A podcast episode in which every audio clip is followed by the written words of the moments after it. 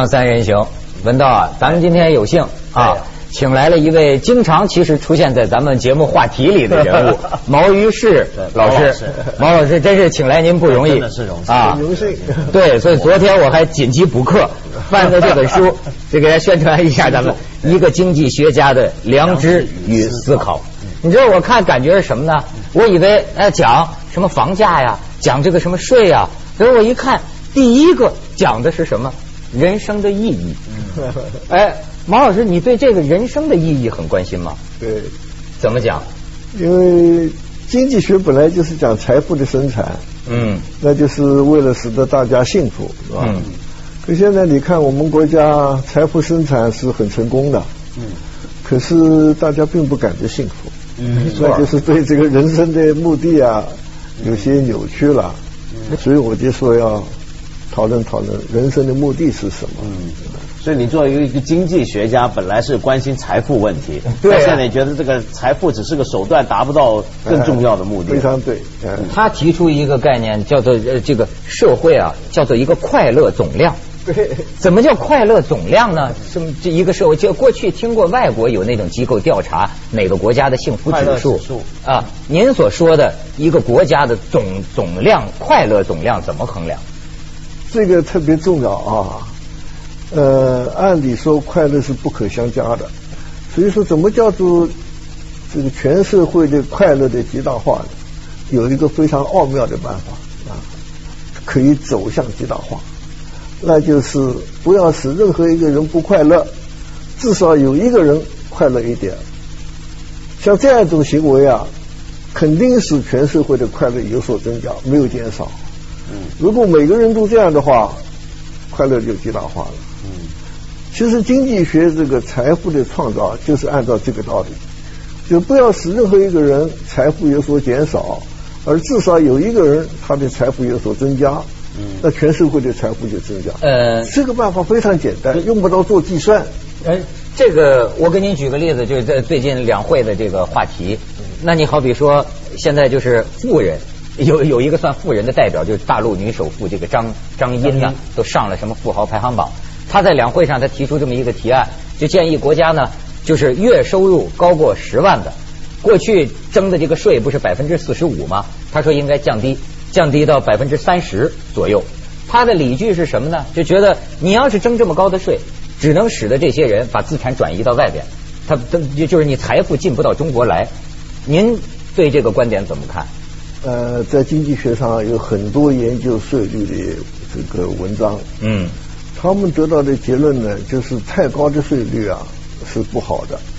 为什么不好呢？一个就刚才你讲的，他把钱转移到外地去了。嗯，还有一个就是他想办法偷税漏税，嗯，所以你税率很高，结果征不到税，他反而丢失了税，嗯，因此呢，有一个理论就是要把税率啊降到一个合适的水平，嗯，那么大家觉得衡量一下，哎，我还可以交，嗯，那么这样一个税率的水平，它可以使得税收反而是越来越大，嗯，太高了，税收反而减少了，因为偷漏税多了，嗯。嗯，可是。我我我又不大明白了，就是这里面可能还存在几个问题。就第一个，比如说像美国过去几年共和党执政这八年里面，是富人的税所得税是这个税率是降低了，但在美国呢，就是经济学界也很多批评，就觉得共和党呢对富人太好了，反而就美国过去几年这个贫富差距呢也日渐拉大了。那这是不是表示你税率降低了？但是我们看到美国的情况就是你要降到多低才叫低呢？在像美国这样的社会啊，它是可以微调的，你加一个百分点，加两个百分点，只要在议会上讨论就行了。所以它可以大家都觉得高，那我们就降一点；啊，觉得低我就抬一点。所以它不断的可以在量上啊加以细微的调整，不会失控。嗯，这个是它的优点。啊，我们现在就这这方面啊缺少研究。也缺少这这方面的这个辩论。嗯嗯啊，现在这回张呃，他提出了这个问题啊，倒是一个引起一个辩论的题目。嗯，使得大家注意一下，要知道不是税税越高越好。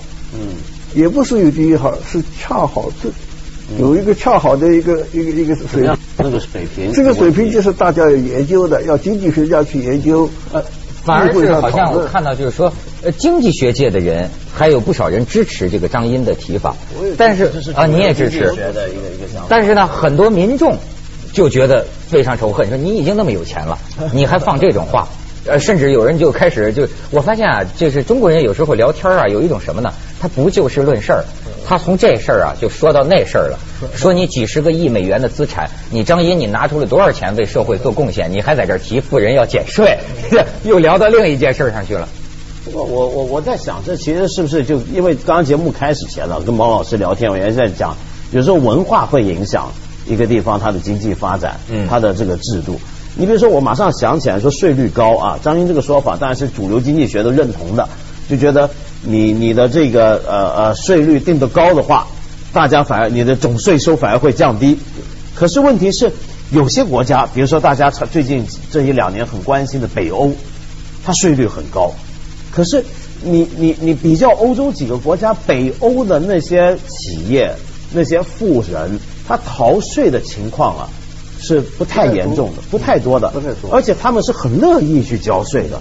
这里面我觉得是不是还牵涉一个什么东西呢？就是说，你交税之后，你得到了什么？我觉得我们税率大问题啊，不在所得税的税率高低，因为所得税啊只占我们总税收的百分之七，嗯，很少，哎，很少的。大家交的税不是交的所得税，交的是。这个增值税、销售税、营业税、关税，交的是这些税。这些税我觉得是偏高的。我们现在这个像去年的情况，呃，税收的增加是百分之三十多，嗯，GDP 只增加了百分之十一，税增加了百分之三十，非常不合。而且这样情况已经好多年了，嗯，因此现在的造成的结果就是，所生产出来的这个 GDP 财财富啊。越来越偏向给政府的分配，还有就是大企业的分配，而老百姓的分配增加的不多。那给政府的分配，政府不能拿出相当一部分回馈给老百姓再分配呀，这财富再分配。这两年有有有不少改善，嗯，比如说教育的这个义务教育的全免费了，是吧？嗯，医疗也在想办法，嗯，大城市的建设，呃，大城市的医疗保险现在像北京就有，啊，都。都在推广。不不过问题就是，我刚刚讲那个，你觉你你觉得问题在哪？就是我们是不是很多富人是他不愿交税的动机？除了那种人性天生的自私，是不是还表示他对我们的税收不放心呢？因为中国从过去没有交税的习惯，现在富人逃税的主要的方法还不是在这个工资上头，因为富人不是挣工资才会变富的。对，啊，呃，他是其他的资金运作啊，这个做做做生意啊，这里头的逃税就逃得厉害了啊。我们现在百分之七的所得税啊，这个比例太低了。所以你觉得这个富人所得税降低问题不是太大，就是因为他们交的税主要不是所得税。这主要不是，现在关键问题是要把他其他来源的收入要征税，给搞搞清楚。这部分税征不到。哎呦，这哪能查得清楚啊？通过这个灰色的。收入复杂了，很难的啊！这个美国也不容易，但是有一套办法，就你自己报，我去查，万一查出来就罚你啊！呃，你就不敢撒谎。现在我们开始在做做一个，已经开始报了，但是没有办法查，为什么呢？因为我们税务局没有足够的信息，有很多收入啊，它是你看不见。他现金收入，收入，嗯嗯，像美国是没有不允许的，你要回去收入，除非就是餐馆里是给小费，那个没有，那个没有记录，别的都有记录，否则的话你没有记录是逃税的，要犯法的。嗯，哎。呦，但他这是相当一个这种调查这个信息系统啊，他怎么都能，美国他怎么都能做到？对所有收入都能掌握呢？对，他他是多年的积累，把这个信息收集的越来越呃全。我们国家其实啊，我觉得也就只差一步了。哪一步？因为我们有这个金税工程，我们在一个人在不同地方交的税，他就有记录的。嗯。现在问题是没有联网，把它连起来就可以知道你在不同的地方的收入是多少钱。嗯。这个现在我们的税务机关还没有做到，其实可以做得到。嗯，这是一聊就聊到贫富，咱们广告之后啊还接着聊。锵锵三人行，广告之后见。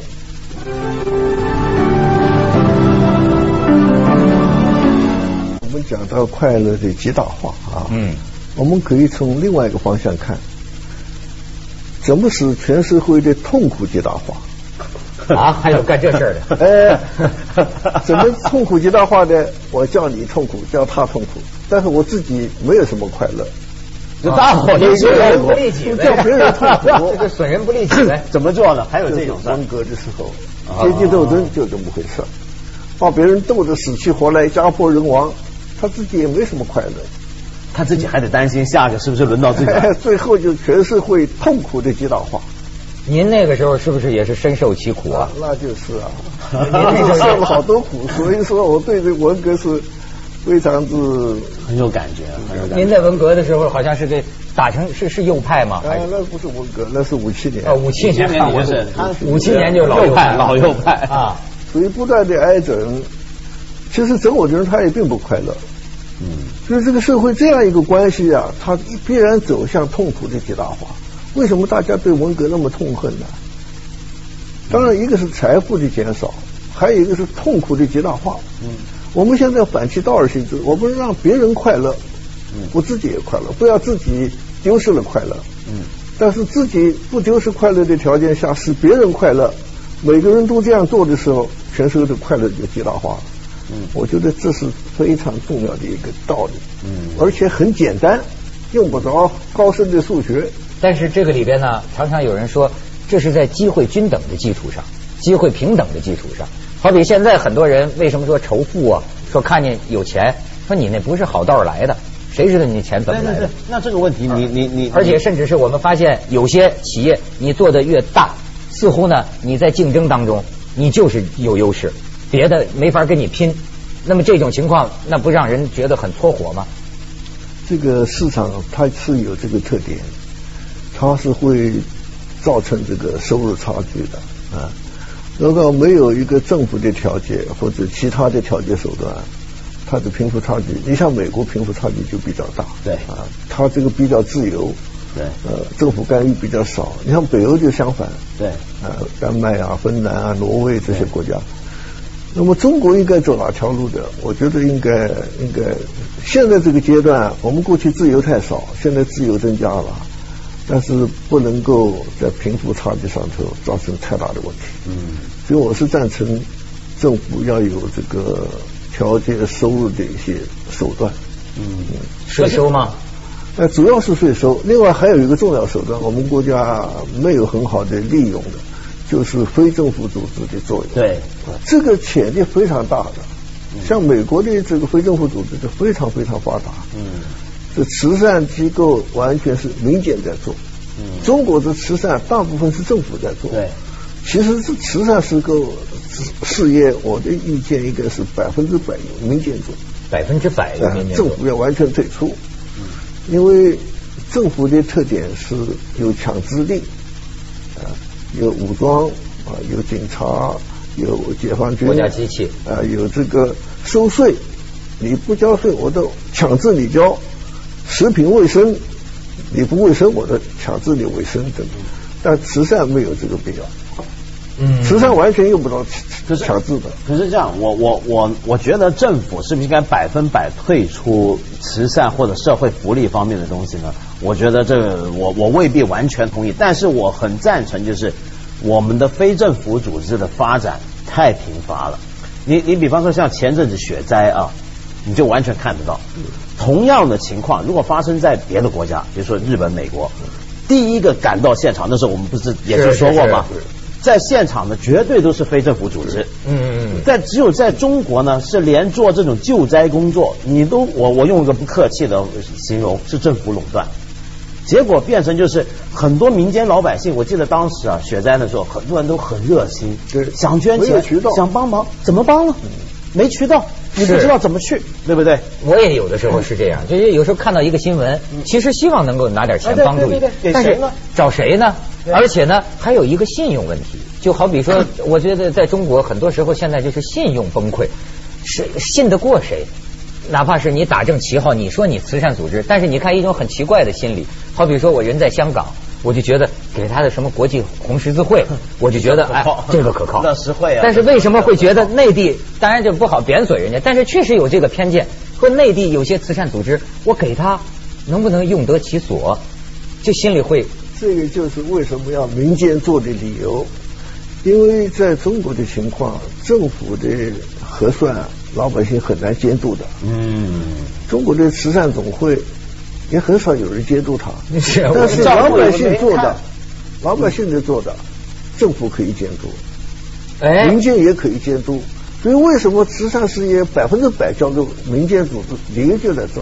嗯，政府很难监督，民间是谁都可以监督，政府也可以你监督。你你比方说像那个广东，我不是介绍过一个叫乐助会嘛？嗯我觉得他们就做的不错，他们整个账目是在网上公开的，对，每一笔账怎么用怎么做清清楚楚的。对，那么你比如说慈善总会。我到现在都还不大清楚怎么样看到他那笔账，是不是？这这，那你你怎么办呢？这我们有有几个项目做得很好的，也是政府做的。啊嗯他你给了钱，他告诉你你这钱给了谁谁谁了，嗯，而且你去可以去核算的、核对的。那好比说您搞的那个就农村里的这种小额贷款，它算是个什么呢？慈善事业吗？还是一种准银行？也是社会企业。呃，是一个社会企业。而且我还听说，好像在合法性方面还有一些问题，是吗？怎么回事？有什么问题这？个呃，就是我这个组机构有一点钱进来，这个钱进来呢是我的亲戚朋友，也有一些素不相识的。我每收到笔钱，我都写信感谢他，而且不但今年、明年、后年，每一年我都要向他报告你的钱我是怎么花的。哦，所以只有这样子，你这事儿才能办成，人家才愿意不断的投钱进来，这就取得别人的信任。那么现在我们这个工作呢，做了十几年，但是不合法，原因就是我是吸收存款的，这哦在全中国是唯一的一家吸收存款的小贷款。哦，就是民间吸纳，就自自哎自己吸纳资金这。个犯法的，按理说这犯法的。但但是就是上回不是像尤如斯他们那个，其实都是这么做嘛。对，胡有的诺威尔奖是就讲那个啊小额贷款不吸收存款，那就就没有砍掉一条腿。我的经验完全证明他对的话是对的。对，所以我们国家慢慢的要改，改成功，允许民间做这个小额贷款，可以吸收存款。你不吸收存款，那那怎么有资本呢？对，但是这个如何避免？你像平常咱们可可也见到一些民间集资发生的大案，这家伙自己卷了几个亿，就人就不见了。那你你如果放开了这个问题，能避免吗？所以说政府不放心也有他的道理。但是按照孟加拉的经验，也不光是孟加拉，全世界很多的经验，也包括我本人的经验，这可以做到很安全的啊。但是需需要时间的这个证明。嗯，其实而且我觉得现在咱政府啊们先去一下广告，接着再跟毛老师聊《锵锵三人行》广告之后见。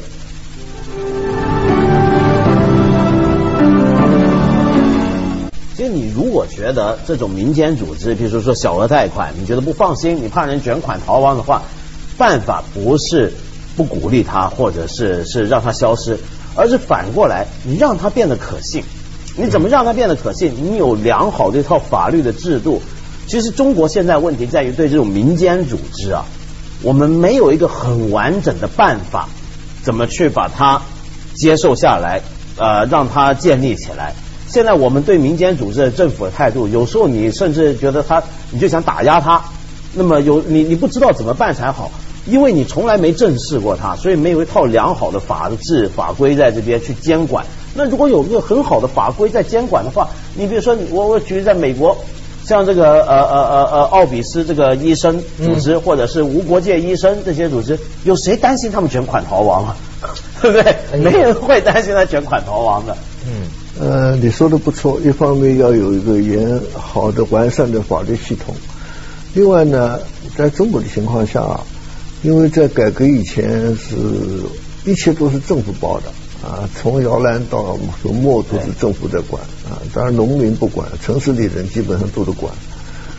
那么现在啊，因为我们有了市场制度啊，这个政府的功能就慢慢的分离出来了。嗯但是这套东西啊，我们还没有完全想通。就政府该管什么，不该管什么。嗯。这个跟我们的过去的历史有关。我们的历史就政府什么都该管，大家也认为我什么事都找找政府。其实有很多事政府要退出的。对，你比如说哪些事？连美国连监狱都都交给民间办了啊！哎，民间五美国五十个州有三十几个州把监狱的一部分功能啊，卫生、伙食啊，这个还有就是管教教育，一步一步交给民间办。当然也有他的毛病了，嗯，但不管怎么样，民间接手之后比政府原来办的办得好。哦，钱也省了，效果也好了。伙食改善了，卫生改善了，呃，这个犯人的教育也也比较成功。可是毛老师啊，我觉得这里面牵涉一个什么东西啊？它牵涉个度的问题。